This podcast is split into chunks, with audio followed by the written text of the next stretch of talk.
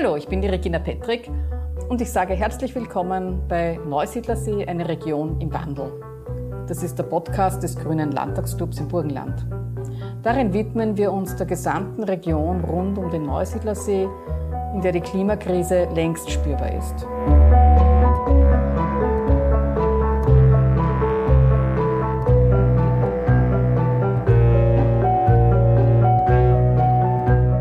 Dieser Folge hören Sie einen Mitschnitt der Fachtagung Der Neusiedlersee und sein Wasser ökologisch sinnvolle Optionen für die Zukunft am 23. Februar 2023 in Eisenstadt, moderiert von Regina Petrick. Die gesamte Fachtagung mit mehreren Beiträgen zum Neusiedlersee aus verschiedenen Blickwinkeln können Sie auf dem YouTube-Kanal der Grünen Burgenland nachsehen. Wir wissen also, die Region ist im Wandel. Wir wissen, der Neusiedlersee als ein Steppensee äh, verliert immer wieder Wasser, trocknet äh, sogar auch einmal aus, erholt sich wieder, mehr oder weniger gut. Wir sind aber jetzt in einer Situation, da stellen wir fest, der Wasserspiegel sinkt und das beunruhigt viele. Und äh, nun äh, gibt es schon seit vielen Jahren, äh, ich habe ein bisschen sozusagen in, in, den, in den Unterlagen in der Landesregierung auch äh, gestöbert und habe mit dem Kollegen Spitzmüller, mein Kollege im Landtag, äh, auch beakten Einschau, ein paar alte Studien aus den Jahren 2004, 5, 6, 7 und 8 äh, nachschauen können, wo bereits eine Auseinandersetzung auf wissenschaftlicher Ebene stattfand, die sich der Frage widmet, kann man denn nicht Fremdwasser in den Neusiedlersee einleiten? Würde das nicht viele Probleme lösen? Seit damals ist Bernhard Kohler mit dieser Frage beschäftigt. Äh, er ist Biologe und Artenschutzexperte, äh, arbeitet beim WWF Austria als Programmleiter Biodiversität und er ist ein langjähriger Kenner der Region und auch um den Nationalpark, aber auch was die, die Wildnispolitik anbelangt. Ich freue mich sehr, Herr Dr. Kohler, dass Sie heute den Weg zu uns gefunden haben. Darf ich Sie herausbitten? Und es ist aber so, dass äh, es zu der Frage, können wir Wasser oder wie viel Wasser können wir in den Neusiedlersee einleiten, dass es äh, da verschiedene Menschen gibt, die sich damit beschäftigt haben. Und auch die Landesregierung hat ein Gutachten in Auftrag gegeben bei einem sehr renommierten Gutachter, nämlich äh, bei Magister Dr. Georg Wolfram. Auch er ist heute hier, darf ich Sie äh, bitte hierher bitten. Äh, ein Biologe mit Schwerpunkt Gewässerökologie, Gewässer Bewertung und Management. Äh, er ist auch Gutachter und international tätiger Konsulent in der Umsetzung der EU-Wasserrahmenrichtlinie. Und auch er hat schon seit über 30 Jahren, glaube ich, einen Schwerpunkt in der Forschungsarbeit rund um den Neusiedlersee hier in der Region. Ich habe den Herrn Kohler kenne ich schon länger, den Herrn Wolfram kennengelernt äh, bei einer Veranstaltung, zu der die Landesregierung eingeladen war. Äh, und äh, da wurde das Gutachten vorgestellt, äh, das im Auftrag der Landesregierung äh, erstellt wurde. Und äh, ich habe die beiden Herren dann miteinander diskutieren gehört, ein bisschen ja, in der Pause und stelle mich dazu und sage, ich würde gern zuhören, wie Sie beide Ihre fachlichen Differenzen diskutieren weil da lernen wir, glaube ich, am meisten. Und deswegen bin ich sehr dankbar, dass Sie äh, hier heute bereit sind zu kommen. Herr Kohler, Sie sagen ja zu der sogenannten Dotation, also der künstlichen Zuleitung äh, zum, äh, in den Neusiedlersee, dass Sie grundsätzlich sagen, Finger weg davon, wenn wir da die Büchse der Pandora öffnen, dann kann alles den Bach oder den See runtergehen. Warum so streng? Ja, das möchte ich kurz erklären. Äh, und ich werde es sozusagen mit groben Pinselstrichen nur machen. Ich glaube, wir haben pro Statement sechs Minuten Zeit. Äh, und ich werde das also versuchen, kurz zu machen, aber eben sozusagen, ja, zu klären, warum ist eine Dotierung des Neusiedlersees äh, schlecht. Der See braucht starke Wasserstandsschwankungen und gelegentliche Austrocknungsereignisse und einen ausreichenden Salzgehalt, um langfristig überhaupt überleben zu können. Der See ist 13.000 Jahre alt und hat sich nur gehalten, nur deswegen gehalten, den gibt es deswegen nur mehr, weil er diese besonderen Eigenschaften hat. Und wenn man in die eingreift, dann passiert Furchtbares. Es ist so, dass eine künstliche Wasserzufuhr die Verlandung des Sees und damit letztlich nach langer Zeit, nach einigen Jahrhunderten, aber trotzdem das Verschwinden des Sees äh, bewirken wird. Und zwar aus zwei Gründen. Eine gleichmäßige Wasserbedeckung, eine ständige Wasserbedeckung, die für den See nicht normal ist. Der See ist ein bis zweimal pro Jahrhundert im Durchschnitt in den letzten Jahrhunderten, soweit man überblickt, und wahrscheinlich Jahrtausenden, ein bis zweimal pro Jahrhundert ausgetrocknet, vollkommen ausgetrocknet. hat sich dann immer wieder sehr rasch mit Wasser gefüllt. Also nur im 20. Jahrhundert ist er nicht ausgetrocknet und das macht uns sozusagen das Verständnis ein bisschen schwer. Aber warum ist diese Austrocknung wichtig? Weil in den Zeiten der Austrocknung der sich im See unweigerlich ansammelnde Schlamm in den Zeiten der Wasserführung, der kann sich während der Austrocknung der organische Anteil an der Luft zersetzen und, wie wir in dem spektakulären Film gesehen haben, der anorganische Anteil wird zum Teil vom Wind ausgeblasen. Auf diese Art und Weise ist diese flache Seewanne 13.000 Jahre lang erhalten geblieben, obwohl im selben Zeitraum tiefe Alpenseen vollkommen verlandet sind und in Moore beziehungsweise überhaupt in Festland, äh, sich in Festland verwandelt haben.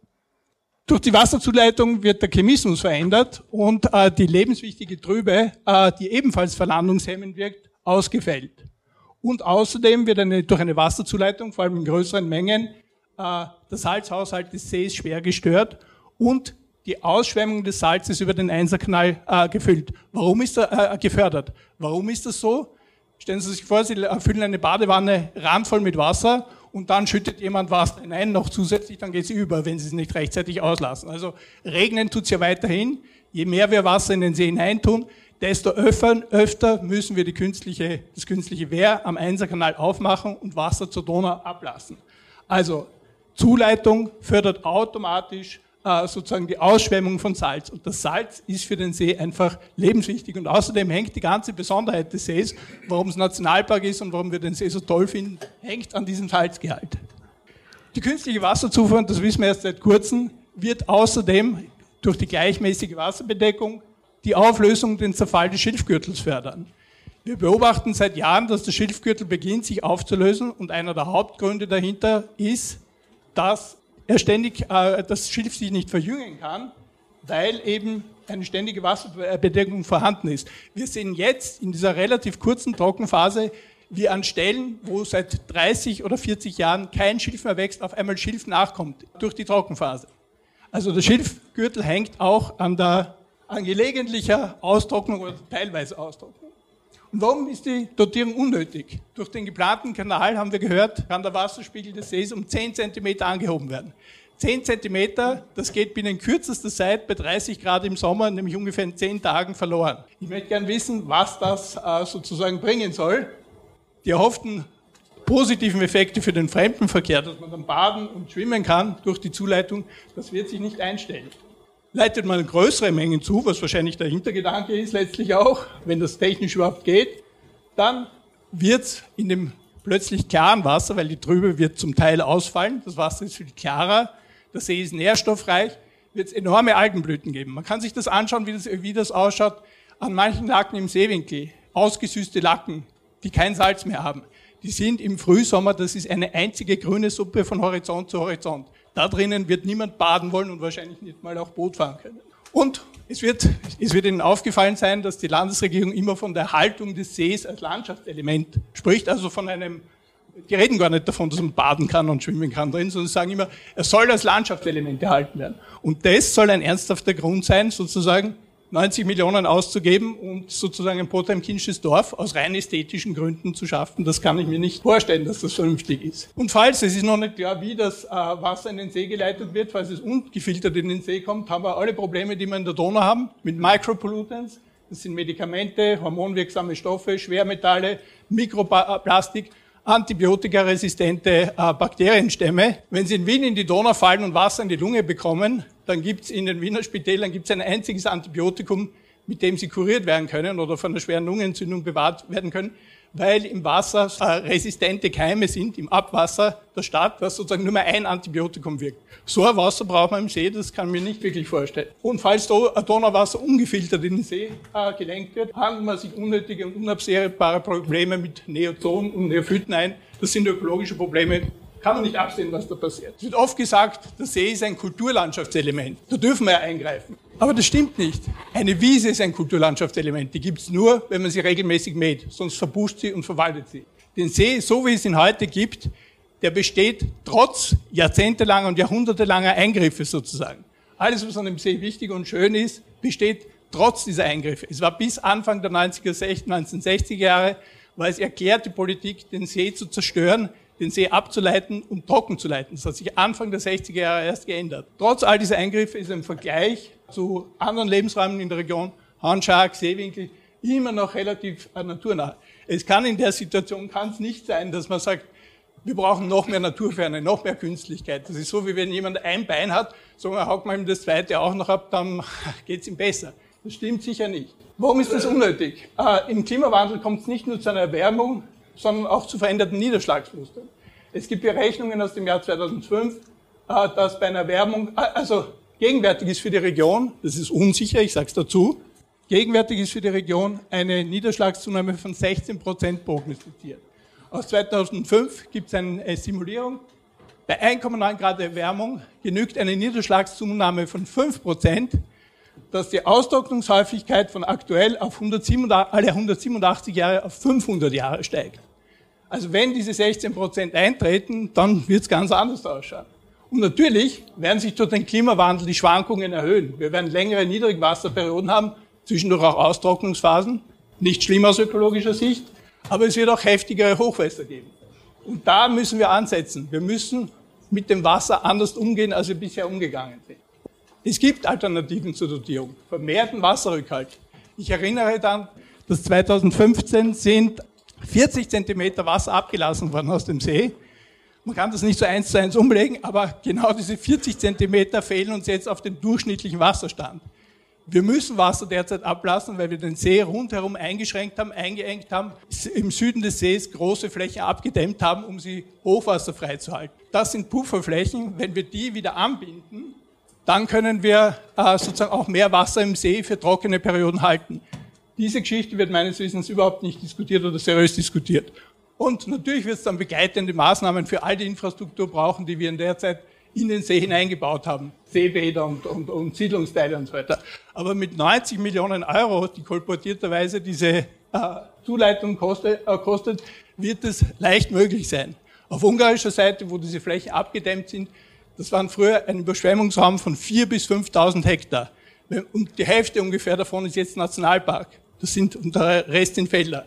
Wenn man Teil dieser, einen Bruchteil dieser 90 Millionen Euro nimmt und diese Flächen ankauft, stilllegt und den Damm nach hinten verlegt, hat sehr viel mehr Wasser im Seeplatz als äh, bisher.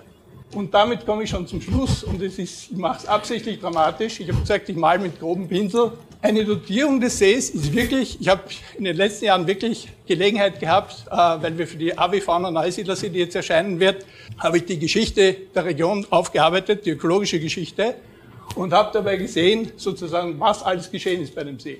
Und ich kann Ihnen wirklich versichern, eine Dotierung des Sees wäre der schlimmste Anschlag auf die ökologische Integrität des Sees seit Inbetriebnahme des, äh, des Einserkanals 1910. Vor diesem Hintergrund den See retten, man hört oft, wir müssen den See retten. Den See retten heißt die Dotierung verhindern. Ich sage es nochmal, das war jetzt mit grobem Pinsel gemalt, aber so sehen wir vom WWF die Situation und deswegen wir, treten wir massiv gegen die Dotierung auf.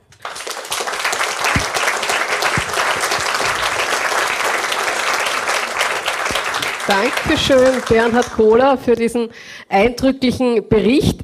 Äh, Herr Magister Dr. Wolfram, Sie haben auch ein Gutachten erstellt. Sie kommen aber zu einem anderen Ergebnis und sagen, naja, man kann da, so wie ich das gelesen habe, nicht so klar Ja oder Nein sagen. Es gibt schon Bedingungen, wie äh, das Wasser des Neusiedlersees das gut aushält. Die technischen Fragen der Zuleitung, die haben wir heute nicht thematisiert. Es ist zwar der Autor der äh, Studie da, der wassertechnischen Studie und äh, steht gerne jemandem auch zur Verfügung, wenn Sie in der Pause oder nachher noch ein bisschen da äh, ein, einige Fragen dazu haben, der Herr Dr. Mechtler. Aber wie kann ich mir das vorstellen? Wir haben hier eine sehr drastische Schilderung bekommen und Sie sagen, na, nach, Ihren, nach Ihren Berechnungen, Studien äh, geht das schon. Wie geht das? Also zunächst einmal ähm, war ein grober Pinsel, mit dem du da gemalt hast. Äh, ich, ich kann trotzdem grundsätzlich vieles verstehen, nachvollziehen und äh, bin auch auf, auf deiner Seite, was jetzt die, die Risiken betrifft, die Probleme betrifft. Ich glaube, man kann sich dem Problem nähern, indem man zunächst einmal zwei Fragen differenziert. Das eine ist, wie viel Wasserzufuhr braucht der See? Und die andere Frage ist, wie viel Wasserzufuhr verträgt der See? Die erste Frage, wie viel braucht er, würde ich sagen, ist aus, aus gewässerökologischer Sicht, und ich habe jetzt auch wirklich nur diesen, diesen Blickwinkel, der See braucht jetzt kein, keine Zufuhr. Der See ist ausgetrocknet, das war lange vor, bevor man überhaupt von Klimaerwärmung geredet hat oder sich das hat vorstellen können. Der See ist ausgetrocknet, ist in der Vergangenheit öfter schon ausgetrocknet und das gehört zu einem Steppensee dazu. Steppensee bedeutet hohe Variabilität und das ist vielleicht der, der der Schlüsselpunkt äh, oder vielleicht das wichtigste Kriterium dieses Gewässers, Variabilität hinsichtlich Wasserstand, Variabilität hinsichtlich lateraler Ausdehnung in den Schilfgürtel, Variabilität auch im Chemismus. Der See war früher deutlich salzhältiger als heute, hat aber sicher auch Phasen gehabt, in denen er noch süßer war, unter Anführungsstrichen, als jetzt.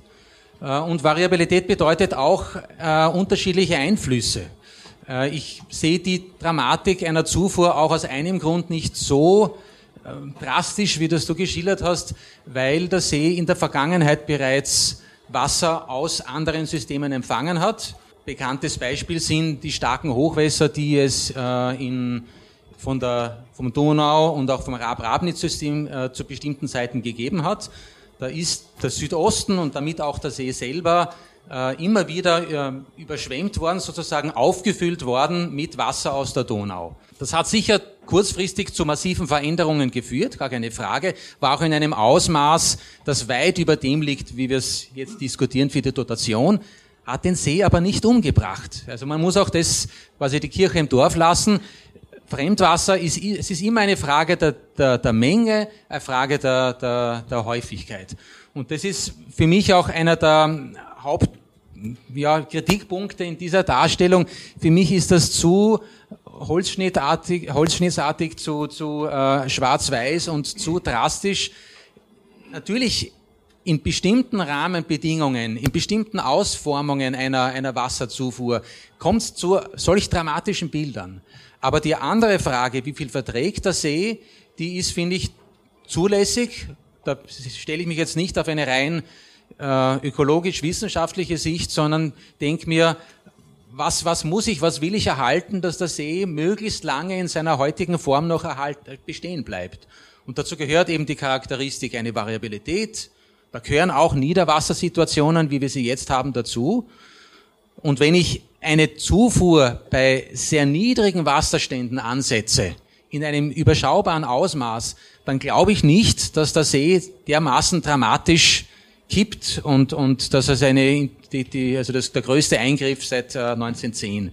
Für mich wäre das eher übrigens äh, Wehranlage und, und, die, und die Stabilisierung vielleicht der Einengung der Wasserstände, weil es gab nach 1910 ja auch Tiefststände und Höchststände. Also wenn wir diese Variabilität hätten, dann hätten wir eigentlich was weitaus Besseres als aus ökologischer Sicht Besseres als heute. Äh, also ich denke mir, es ist, es ist denkbar, deswegen möchte ich mich nicht auf so eine Fundamentalposition stellen, ähm, aber es gibt sehr wohl noch, das haben wir auch im Gutachten offengelegt, Punkte, die man noch klären muss. Also es ist nicht so, dass man quasi einen, einen, einen Blankoscheck da ausstellen kann.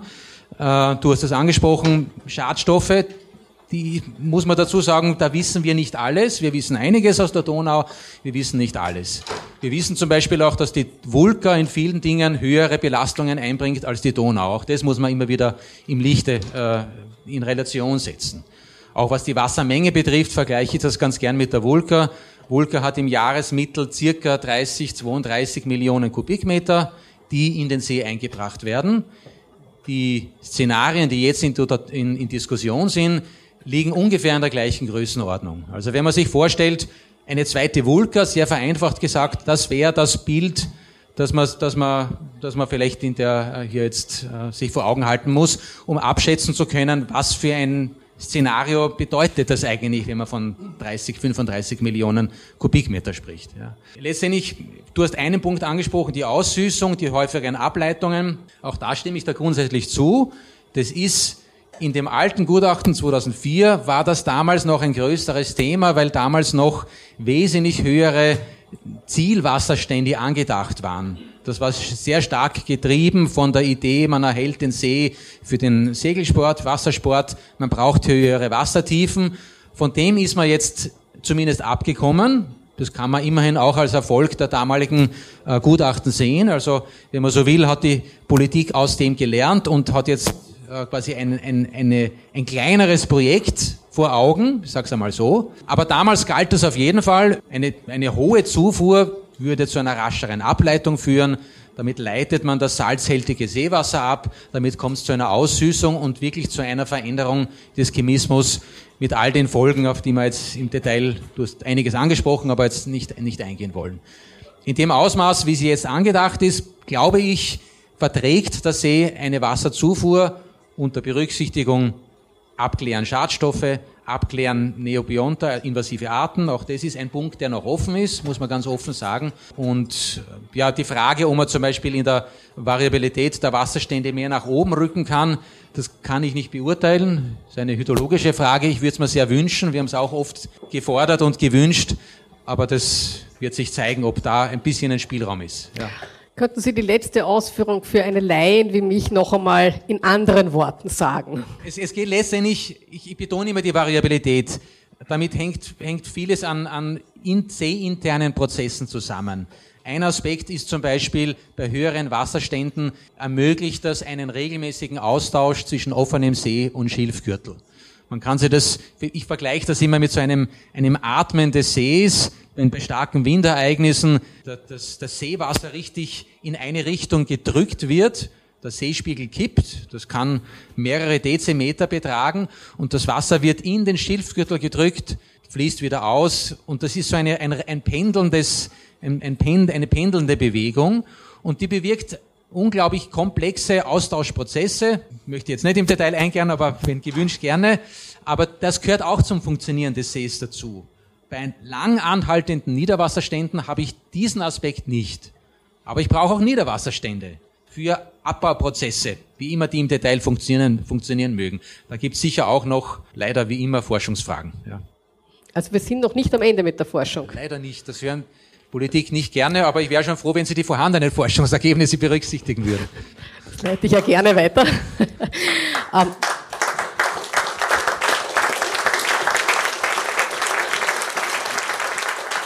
Na so ein bisschen. Ein bisschen geht doch. Nach den Vorträgen entbrennt sofort eine Diskussion im Publikum. Regina Petrick nimmt Fragen aus dem Publikum an Dr. Wolfram und Dr. Kohler entgegen. Kann man, wenn der See einmal trocken ist, ihn wieder anfüllen? Äh, zunächst einmal muss man sich davon verabschieden, aber ich glaube, wir sollen ja auch versuchen, die Dinge festzumachen, wo wir uns einig sind. Man kann den See nicht in jede Richtung drehen und wenden und manipulieren, wie wir es wollen. Der See ist zunächst einmal von Niederschlag und Verdunstung abhängig. Und dann können wir ein bisschen, bisschen was dran schrauben, um, ich stimme da völlig zu, um den Wasserstand ein wenig anzuheben, um eine Wasserfläche zu erhalten. Damit kann man viele Dinge nicht im See machen, die man gern machen würde. Ja, wir haben jetzt eine Niederwassersituation. Es gibt jetzt schon in Uferbereichen Veralgungen. Man kann nicht wirklich baden. Aber es ist die Wasserfläche erhalten und ein Argument ist ja auch immer, geht um das Mikroklima für die Landwirtschaft und äh, Weinbau. Ja, dafür wäre das vielleicht ein, ein Aspekt. Aber man kann nicht, man kann das nicht erwarten, dass man mit einer Dotation den See auffüllt. Das Wort auffüllen würde ich überhaupt vermeiden. Man kann Niederwasserstände vielleicht länger halten und dann kann man nur hoffen, dass es regnet. So ist es. Weil man muss auch sagen, würde ich wirklich den See auffüllen, dann stelle ich mich sofort auf die Seite von Bernhard Kohler. Ich bringe ich bring enorm viel fremdes Wasser ein und befördere die Verlandung. So schnell können wir wahrscheinlich gar nicht schauen und der See ist, ist nicht mehr, um es drastisch zu sagen. Ja, im Prinzip, ich meine, der Georg hat es gut, äh, gut gesagt, man kann den See einfach nicht wirklich auffüllen. Diese Sache, diese Tatsache müssen wir stellen. Und für mich ist wirklich die Frage, was soll das bringen? Ich sage nochmal, 13.000 Jahre lang hat der See ausgehalten. Die drei Meter tiefe Wanne hat sich 13.000 Jahre nur gehalten, weil er regelmäßig ausgetrocknet ist und weil es diese sicherlich unangenehmen Sandstürme gegeben hat. Das müssen Sie sich vorstellen, der Bodensee, der ist heutzutage an der tiefsten Stelle 250 Meter tief. Da hat man ausgerechnet, dieser See wird sich mit seinen eigenen Schlamm, mit seinen eigenen schlammigen Ablagerungen im Laufe von 15.000 Jahren zugeschüttet haben. Wie oft wäre in den letzten 13.000 Jahren der drei Meter tiefe See verschwunden? Er ist nicht verschwunden, weil es diese Austrocknungsphasen gegeben hat. Und das Einzugsgebiet kleiner ist als beim Nodensee. Wir kommen nach äh, dieser Diskussionsphase hier äh, auch in eine, in eine Phase, wo Sie dann untereinander ins Gespräch kommen können. Äh, wir haben aber jetzt die Möglichkeit, noch weitere Verständnisfragen oder Nachfragen, Konkretisierungsfragen an unsere beiden Fachleute hier zu richten. Äh, bitte keine Co-Referate und äh, politische Statements, sondern Fragen an den äh, Herrn Kohler oder an den Herrn Wolfram. Aus dem Publikum wird noch einmal an Dr. Wolfram konkret die Frage gestellt, kann man den See, wenn er vollständig ausgetrocknet ist, mit einer künstlichen Wasserzufuhr wieder ein wenig befüllen? Kann man nicht. Die nächste Frage ist, ob 10 cm überhaupt etwas bringen. Also die Frage ist 10 cm, das würde ja schon was bringen. Äh, es ist ja entsprechend viel verdunstet. Ich meine, wie oft haben wir die Situation, dass 30 Grad hat mittlerweile, das geht am Monat hindurch. Die sind, diese 10 cm sind in 10 Tagen weg. Nicht? Eine Tagungsteilnehmerin fragt, was das Ziel einer künstlichen Wasserzuleitung ist. Ist es Naturkulisse schaffen? Ist es Tourismus? Ist es Zweitwohnsitzer hier halten? Oder ist es wichtiger, das Ökosystem zu retten? Was ist das Ziel, wenn man jetzt äh, sozusagen nach Ihren Berechnungen äh, Wasser zuleitet? bin ich wahrscheinlich jetzt auch der falsche Ansprechpartner. Allerdings, ich würde es zumindest so formulieren, diese See als Landschaftselement erhalten. Ich habe über das auch oft nachgedacht und, und dieser Begriff ist letztendlich auch in vielen Diskussionen so entstanden. Für mich ist es der Erhalt einer Wasserfläche, um sei es jetzt für Tourismus interessiert mich jetzt eigentlich gar nicht so sehr, aber um auch, sagen wir, dieses Mikroklima und den, das Ökosystem zumindest in dieser Restfläche zu erhalten. Wenn der See weiter absinkt, ich kann eine nach drei Jahren extremer Trockenheit wahrscheinlich das Austrocknen oder weitgehende Austrocknen nicht verhindern. Das gehört dazu. Ja. Man muss aber davon ausgehen, nach feuchteren Jahren wird es den See wieder auffüllen. Das ist einfach eine, eine Prognose, die ich jetzt so in den Raum stelle. Ja. So, jetzt habe ich ein paar Fragen. Daher bitte Sie da hinten, ja? Aus dem Publikum wird auf Dr. Kohlers Aussage verwiesen, dass der Niederschlag am See in den nächsten Jahren um 16 Prozent zunehmen soll, was in den nächsten Jahren sogar eine Reihe von Hochwasserständen bedeuten würde. Dr. Wolfram wird gebeten, darauf einzugehen. Also die Frage ging jetzt nicht, äh, woher kommt die Prognose, sondern äh, ja, was also machen wir mit der Prognose? Die, ich kenne ich kenn die, die dahinterliegende Studie, die sagt tatsächlich mit gewissen Unsicherheiten, dass die Niederschläge zunehmen, Temperatur wird höher, das heißt die Verdunstung nimmt auch zu. Das sind jetzt mittlere Prognosen mit Unsicherheiten. Und so muss man es wirklich auch sehen. Bernhard Kuhl hat gesagt, die Schwankungen werden wahrscheinlich höher und größer werden. Das heißt, es bedeutet, langfristig kann schon sein, dass tendenziell mehr Niederschläge sind. Und wahrscheinlich wird es auch wieder Hochwasserjahre geben und wahrscheinlich wird wieder Wasser abgeleitet werden und kein Mensch wird von einer Zuleitung reden.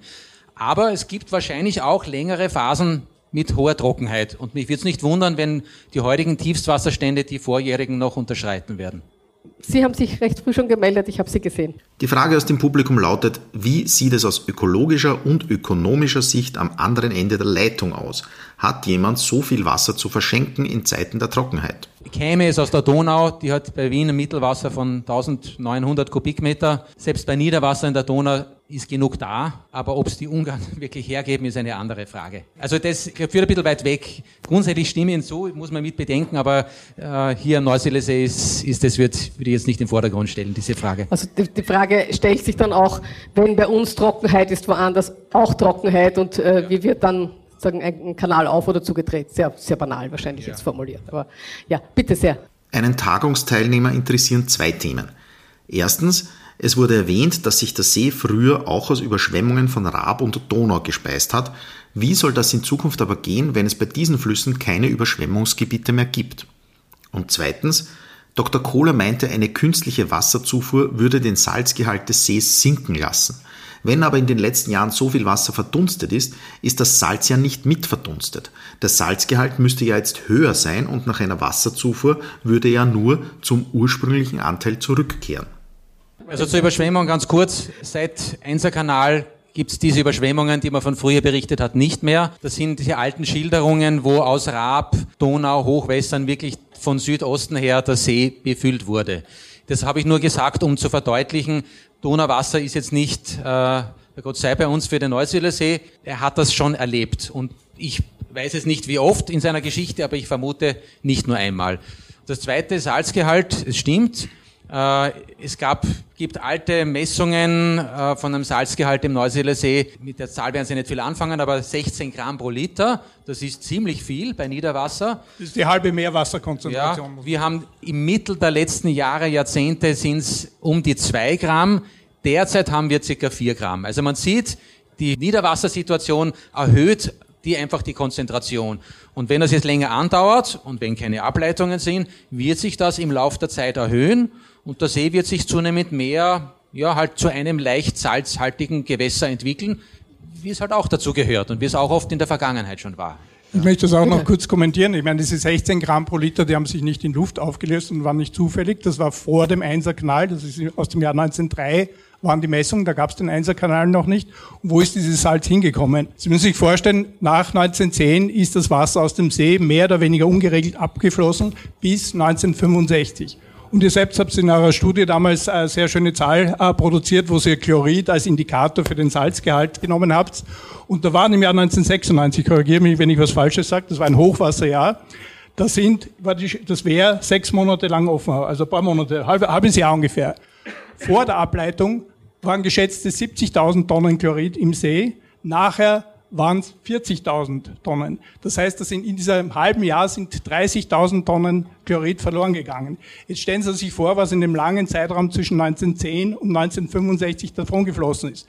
Das ist der Grund, warum statt der ursprünglichen 16 Gramm pro Liter, die zugegebenermaßen bei einem, bei einem Niedrigwasser äh, äh, gemessen wurden, äh, warum es heutzutage nur ein bis zwei Gramm oder wenn es gut hergeht, vier Gramm, so wie jetzt sind. Der See hat schon wahnsinnig viel Salz verloren und ich muss Ihnen ehrlich sagen, er kann sich keine weiteren Salzverluste leisten. Der Herr aus dem Publikum wiederholt seine beiden Fragen. Er sieht die Fragen als nicht beantwortet. Also, also kann man noch kurz jeweils. Die Überschwemmungen, ich habe noch ein paar vorbeigeredet. Ja? Ich, es gibt diese Donau-Rab-Überschwemmungen gibt es heute nicht mehr. Gibt es seit 100 Jahren nicht. Das war nur das Beispiel von früher, der See hat diese Erfahrung schon gemacht und es gibt ihn. 1941, 42, da hat es den Einserkanal seit, äh, seit äh, 30 Jahren gegeben, äh, sozusagen haben wir ein gewaltiges Hochwasser gehabt. In der Zeit zwischen 1930, wo man begonnen hat zu messen, und 1965 war der durchschnittliche Wasserstand des Sees so niedrig wie heute. Und dazwischen hat es 40, 41 bei vollaktivem Einserkanal ein Riesenhochwasser gegeben, wo der See fast übergegangen ist und wo im Seewinkel riesige Flächen unter Wasser gestanden sind. Also, und das kann, war nicht, da, da hat, da ist nichts mehr, die Raben ist nicht mehr hineingeflossen und die war nicht hineingeflossen, auch äh, die, die Raben von der Donau ist nichts hineingekommen. Auch 1965 hat es äh, sehr hohe Wasserstände gegeben. Ich sage ja nicht, dass wir alles beim Status quo lassen sollen. Wir haben ein großes Problem auch. Wir haben ein Grenzgewässerabkommen mit Ungarn, das festlegt, dass äh, seit 1965 Wasser im See gehalten werden muss. Und wir haben da hinten Dahinter, sozusagen flussabwärts, sozusagen Richtung Donau, haben wir das 57.000 Hektar, ursprünglich 57.000 Hektar große Niedermoor des Hanschag, das vollständig durch den, oder fast vollständig durch den Einserkanal trockengelegt worden ist. Und wir haben die Verpflichtung oder in diesem, äh, in diesem Programm, den Handschlag auch trocken zu halten, sozusagen. Also auch was das Mikroklima betrifft. Wir haben riesige Eingriffe in die Region gesetzt. Ich sage nicht, dass man den Status quo beibehalten soll. Man sollte beginnen, im Handschlag massiv zu renaturieren. Der wird nur trocken gehalten, um dort Pappelplantagen zu betreiben. Da ist keine einzige Siedlung drinnen, um Pappelplantagen zu betreiben und eine bewässerungsabhängige Landwirtschaft. Jetzt müssen wir wenn diesen das, Teil ja, der Beantwortung wenn beenden, das, bitte. Wenn das sozusagen, wenn das, dieses Problem angegangen wird, dann schaut es sowohl mit dem Mikroklima in der Region anders aus und mit ganz vielen Dingen. Der Status quo, wir müssen renaturieren. Ich habe gesagt, mehr Naturfern ist nicht der Weg, mehr Naturnähe. Wir müssen schauen, wir können nicht zurück zu dem alten und zur alten Situation. Aber wir müssen uns der so weit als möglich annähern. Ein junger Publikumsgast fragt, was mit den Tieren passieren wird, die vom See abhängig sind. Was würde mit den Tieren passieren, die vom See abhängig sind? Wenn der austrocknet, ja, was ist dann mit den Tieren? Diese, diese Bestände der Tiere würden zusammenbrechen, würden zeitweise verschwinden. Aber bei den meisten Arten, zumindest bei den mobilen Arten, handelt es sich um Arten, die durchaus fähig sind, über große Distanzen Gebiete wieder äh, zu besiedeln. Solche Steppenseen gibt es in noch viel extremeren Klimaten quer durch, äh, quer durch Asien sozusagen, also Südrussland, Ukraine, äh, äh, Kasachstan und so weiter, diese Seen schwanken noch viel stärker. Die Vögel, die auf solchen Steppenseen brüten, Ich kann jetzt hauptsächlich für die Vögel reden, du musst dann die, die Wassertiere. Okay, dann kann man es vielleicht kürzer machen. Es wird Arten geben, die werden aussterben, aber es wird Arten geben. Die werden verschwinden, werden ein paar Jahre weg sein und sobald wieder Wasser da ist, sind sie wieder da, weil sie sind darauf Also sie werden von uns verschwinden, sie nicht gänzlich. Von hier, ja, ja. ja. Aber sie sind darauf eingerichtet, solche variablen Ökosysteme zu nutzen. Ja, sie brauchen das sogar. Da haben wir die Vogelmigration. Ja, das ist, ja. ja, ist eine, ein Austausch. Und die Fisch? Dem Fisch geht es nicht gut. Ähm, aber es gibt immer Rückzugsgebiete. Äh, Im Bereich der Vulkanmündung würde ich vermuten, gibt es wahrscheinlich dann Restbestände von den Fischarten und bei einem Wiederbefüllen wird wahrscheinlich von dort auch eine Wiederbesiedlung sein. Und ich sage noch dazu, wahrscheinlich gibt es auch den einen oder anderen Angelfischer, der dazu ein bisschen äh, mithilft. Ähm, aber natürlich ist so eine, so eine Austrocknung ist aus Sicht der, der Wasserlebewesen eine dramatische Situation. Die gehört aber auch dazu. Also die Veränderlichkeit des Systems bezieht sich nicht nur auf Wasserstand und auf irgendwelche chemischen Inhaltsstoffe, sondern auch auf die Lebewesen. Auch jetzt verändert sich das System. Wir haben jetzt Arten, die etwas mehr Salz tolerieren als, als äh, wahrscheinlich in den 90er Jahren oder in früheren Jahren. Also die Veränderung macht mir jetzt grundsätzlich keine Sorgen. Nur dauerhaft austrocknen, dann muss ich als Seenforscher sagen, das da fühle ich mich auch nicht mehr wohl. Also War auch schon. Ja, es sind mehr Menschen, äh, die gerne jetzt noch etwas sagen oder fragen würden, als sich jetzt nach unserem Zeitplan ausgeht. Und ich möchte nicht gleich so nachgiebig sein. Äh, gibt es eine Frage, die noch ganz neuartig ist zu einem Thema, das noch gar nicht gekommen ist?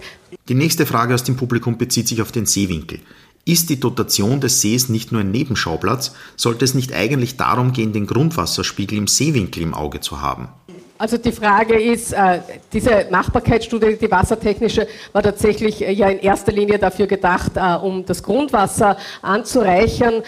Wie stehen Sie aus Ihrer Fachexpertise heraus zu, dieser, zu, zu diesem Anliegen? Ich stimme Ihnen zu, dass es nur für die ganze Region gemeinsam einmal betrachtet werden muss. Letztendlich ist es aber zielführend, See und Seewinkel durchaus getrennt zu betrachten, weil die Problemlagen doch unterschiedlich sind. Das heißt nicht, dass wir das jetzt völlig ausklammern und ignorieren, aber der heutige Schwerpunkt liegt am See. Das ist, glaube ich. Aber habe ich das richtig verstanden, aus, aus, sozusagen jetzt aus Ihrer äh, gewässerökologischen Sicht wäre jetzt das Grundwasser zur Absicherung auch äh, der Salzlacken nicht das Problem? Na, die Salzlaken ja. brauchen ganz dringend, brauchen ganz dringend Hilfe und das muss über das Grund, unter anderem auch über das Grundwasser laufen. Äh, hätte schon längst laufen müssen und das wissen wir jetzt eigentlich, es gehört auch zu den Dingen, die man seit Jahren und Jahrzehnten weiß. Äh, also dort ist sicher viel mehr Dringlichkeit geboten äh, als am Neusiedlersee. Also so dramatisch es für viele Leute am See auch ist, wenn ich hier zuwarte und ein, zwei Jahre noch diskutiere, überlege und UVP, NVP, sage jetzt, äh, dauert ohnehin jahrelang, ähm, dann tut es dem See grundsätzlich nichts. Der, der schafft das schon. Bei den Salzlaken ist es irgendwann irreversibel vorbei wie für viele aus, jetzt schon. Aus Ihrer Sicht, also das stimmt schon, ökologisch gesehen. so, so, einfach ist es nicht. Aber es stimmt, es stimmt vollkommen, dass also der Hut brennt wirklich im Seewinkel und ich sage dazu im Handschlag, die Dinge hängen zusammen. Was die beiden Problemkreise, die sonst strikt zu trennen sind, gemeinsam haben, ist, dass wir eine andere Form der Wasserbewirtschaftung brauchen. In Mitteleuropa war es bisher so, dass wir tendenziell immer zu viel Wasser gehabt haben und wenn zu viel Wasser war, da war, haben wir es weg, weg, weg, schnell. Wir müssen uns wirklich auf eine mediterrane Form der Wasserbewirtschaftung umstellen, wo man, wenn Wasser vom Himmel kommt, und das wird im Klimawandel auch verstärkt, wenn auch unregelmäßig passieren, dieses Wasser möglichst zurückhalten. Und das gilt sehr für den Seewinkel, fast noch mehr als für den See. Und es gilt natürlich auch für den Handschlag. Wir halten derzeit den tiefstgelegenen Teil der Badewanne, den Handschlag, trocken und wollen oben im See, also etwas höher, wollen wir Wasser drinnen haben und genauso wollen wir Wasser im Seewinkel haben. Man muss, da gebe ich Ihnen vollkommen recht, das Ganze als ein großes System sehen und da mit Renaturierungsmaßnahmen beginnen. Ob jetzt die, die uh, Dotierung für den See und die Dotierung des Grundwassers, ich möchte auf das jetzt nicht eingehen, das ist eine komplexe, komplexe Geschichte. Für die Laken ist es sehr, sehr spät, 5 vor 12 oder schon 10 nach 12. Man muss dringend etwas tun. Ob das vorgeschlagene System, wie es die Machbarkeitsstudie macht, wirklich so ganz unproblematisch ist, müsste man sich im Detail anschauen. Aber ich sage mal, wir vom WWF sind da nicht von vornherein total dagegen. Aber wo der Hauptfokus auch im Seewinkel sein muss, ist auf eine Veränderung der Landwirtschaft. Weil was dort Wir kommen dann nach der Pause auch zu ja. dem Thema. Ich muss da jetzt sagen, jetzt ist die Zeit für die Antwort ist abgelaufen. Äh, noch eine Frage hier. Eine Publikumsteilnehmerin stellt die Frage, ob die gesundheitlichen Auswirkungen einer Austrocknung auf die Bevölkerung der Seegemeinden den Diskutanten Sorgen bereiten. Schauen Sie, diese Schilderung von den großen Staubstürmen und damals also in dem, in dem Buch vom, vom Winkler über die, die Zisterzienser in Brodersdorf, da wird das lebhaft geschildert drinnen, äh, wie sozusagen während der letzten Austrocknung 1865 bis 1868 gab es gewaltige Staubstürme und die Leute hatten große Probleme, sozusagen Atemprobleme, Augenentzündungen und so weiter. Ich würde nicht sagen, dass das so eins zu eins auf heute zu übertragen ist. Wir, die Leute haben damals, sie wissen, wie die Häuser ausgeschaut haben, sie wissen, dass die Leute hauptsächlich im Freien gelebt haben. Ich meine, wir sind jetzt, ich wünsche mir es nicht, wir sind aber jetzt drei Jahre lang mit äh, Masken herumgelaufen und ich kann Ihnen aus, aus kleinräumig sagen, ich habe äh, 20 Jahre am Seewinkelhofen neben der Langen Lacke gewohnt. Bei mehreren Austrocknungsereignissen habe ich Stürme erlebt, wo dann einfach Salzstaub in der Luft war. Äh, das war, ja, das war in einem halben Tag wieder vorbei. Nicht? Das ist nicht so, dass dann ständig die Wolken, die Wolken über uns toben. Umgekehrt ist es aber so, dass eben auch mit der Dotierung Gesundheitsrisiken verbunden sind. Ich habe diese antibiotikaresistenten Stämme und so weiter erwähnt. Also also wir haben hier noch eine große Frage, die wir heute, die Frage der Gesundheit heute leider nicht ausführlich behandeln können. Aber wie gesagt, dies, äh, diese ganze Frage der Region äh, und was äh, sich hier alles wandelt und was äh, hier auch noch äh, gestaltet werden muss, wird uns weiter beschäftigen. Die Frage der Gesundheit nehmen wir weiter mit. Sie hörten einen Mitschnitt der Fachtagung der Neusiedler See und sein Wasser, ökologisch sinnvolle Optionen für die Zukunft, am 23. Februar 2023 in Eisenstadt, moderiert von Regina Petrik. Die gesamte Fachtagung mit mehreren Beiträgen zum Neusiedler See aus verschiedenen Blickwinkeln können Sie auf dem YouTube-Kanal der Grünen Burgenland nachsehen. Vielen Dank fürs Zuhören.